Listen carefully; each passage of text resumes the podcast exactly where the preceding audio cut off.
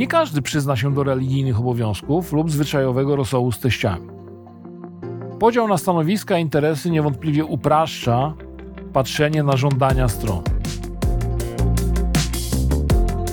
Myślenie o negocjacjach w kategoriach stanowisk i interesów wprowadzili do praktyki negocjacyjnej Fischer i Yuri w jednej z ważniejszych publikacji negocjacyjnych zatytułowanej Dochodząc do tak.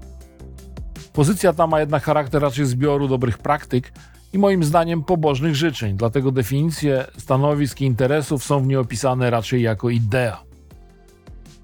Stanowiska według autorów to te zdania, które w negocjacjach stanowczo i jednoznacznie określają oczekiwania. Takimi stanowiskami mogą być oczywiście cena, terminy, daty, wymagania jakościowe itd. Autorzy spostrzegają, że ważne jest, aby oddzielić te kategoryczne oczekiwania od potrzeb i motywacji, czyli interesów. Interesów, które stoją za tymi kategorycznymi oczekiwaniami. No ale przecież wiadomo, co stoi za żądaniem niższej ceny, powie czujny krytyk. Niższa cena to wyższy zysk, większy zarobek.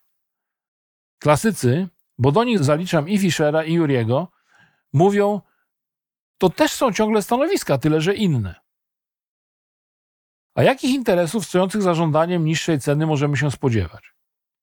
A na przykład takich, że cena musi być niższa, ponieważ produkt musi zostać jeszcze przetransportowany do zakładu. Albo negocjator obiecał swojemu szefowi, zarządowi, żonie, że uda mu się uzyskać określoną cenę.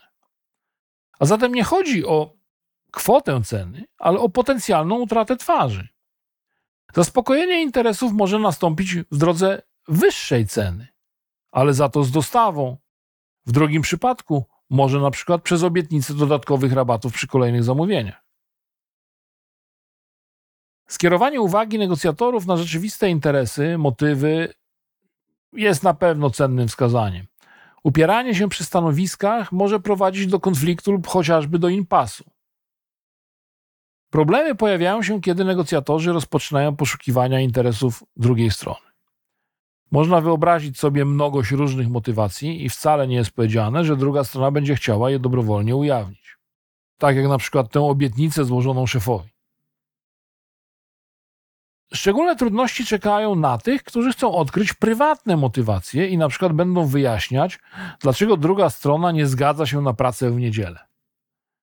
Nie każdy przyzna się do religijnych obowiązków lub zwyczajowego rosołu z teściami. Podział na stanowiska i interesy niewątpliwie upraszcza patrzenie na żądania stron.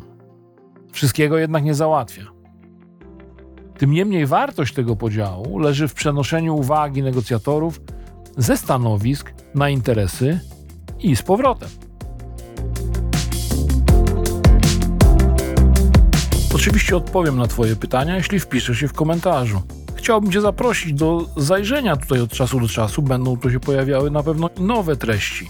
Jeśli chcesz, to po prostu dopisz się do subskrypcji.